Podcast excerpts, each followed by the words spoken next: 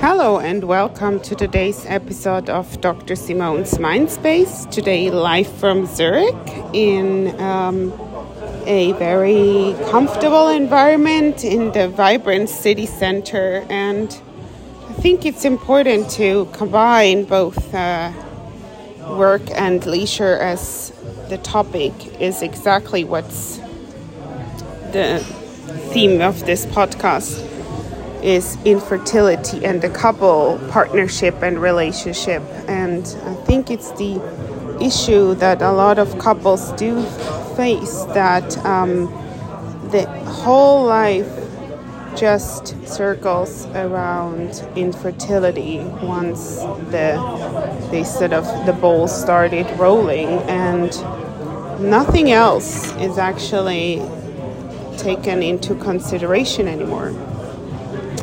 Infertility can impact the couple's relationship greatly, being both very vulnerable to the sadness, worries, and the low affect of not succeeding with a shared dream of having a family.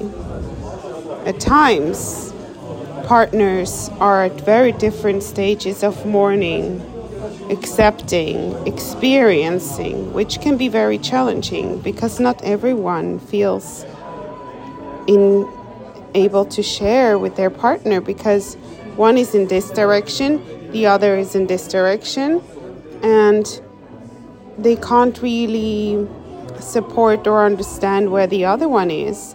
And maybe also not understand why one of them is very sad, whereas the other one has already been passing over to passing on to this um, place of acceptance, right? So it really is an issue, and the support each partner needs might also differ greatly. And as both experience the grief and loss of a dream, at least for the time being, it's difficult to be there as an emotional and a physical support for each other.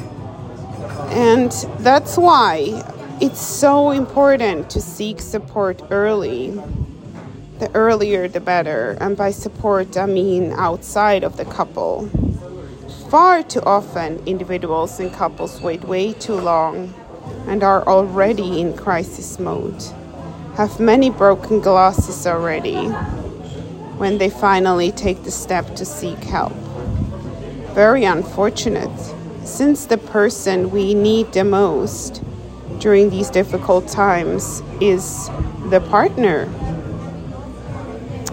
The romantic partner we is needed when in this process of going through fertility treatments and going through the situation of not being able to have this dream, which is a dream of the two of them as a couple often, or in the majority of times at least, because that's why couples usually want to have a family.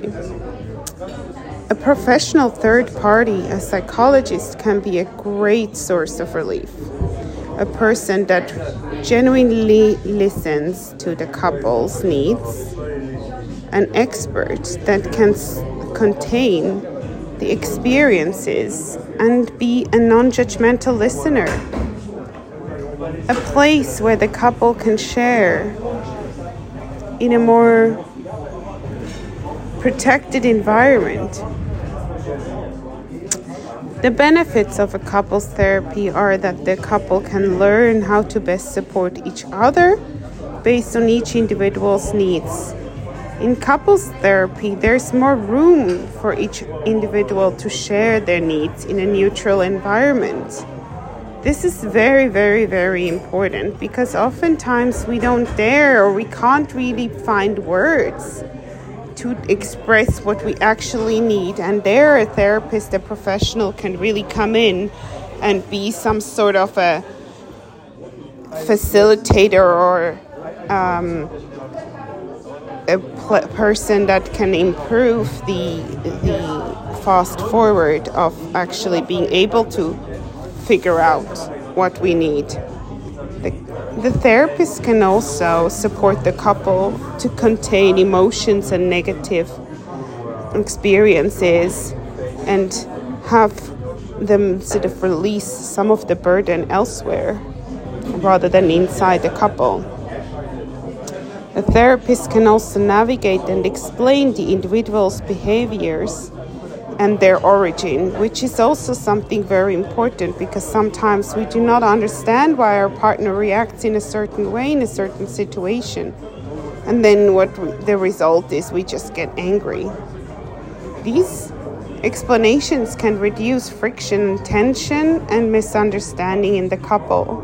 And the less of that we have, the more energy we have to focus on being a supportive partner rather than stressed out, wind out, angry partner or bitter partner.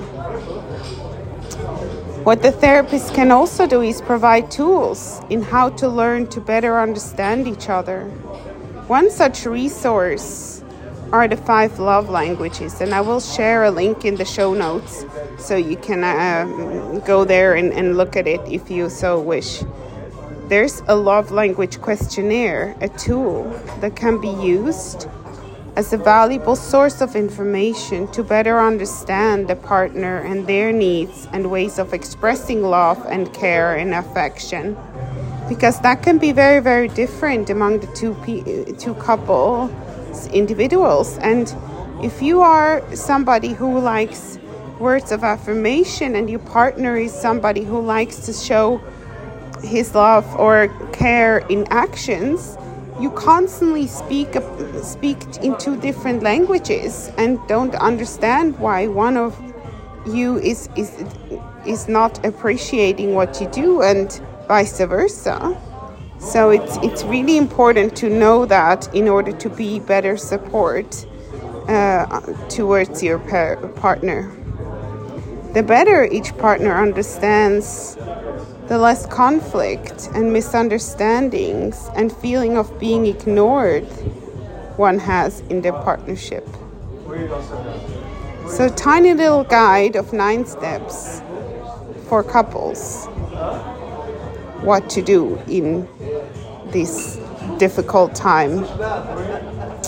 Seek professional help early. That's number one. Mute, number two is mutually agree on a therapist and the frequency you would meet, so both of you are on board. Thirdly, invest time to understand your partner and his or her needs. Fourth, be open to use tools such as the five love languages to understand your partner better. Fifth, learn to become a non judgmental, curious listener. Six, except that you might be at different stages in the mourning process. Focus, number seven, on your relationship as a couple, its values, and why you're actually undergoing reproductive treatment. And in that, I also highly recommend you to take time off from the constant focus on the men on the reproductive health aspects and go out and have a coffee or a cocktail in a nice bar and not just feel stuck at home. Be will eight be willing to share worries and vulnerabilities with your partner. 9 relationships don't have to be complicated. And 10, go out and enjoy life as a couple and focus on you as a couple and not just focus on being in the treatment. So crucial for your mental and physical well being. Thank you very much for this and listening. And also, if you have any questions or any feedback, obviously, always feel free to reach out to me. I'm happy to share. Have a great weekend and talk to you very soon. Bye.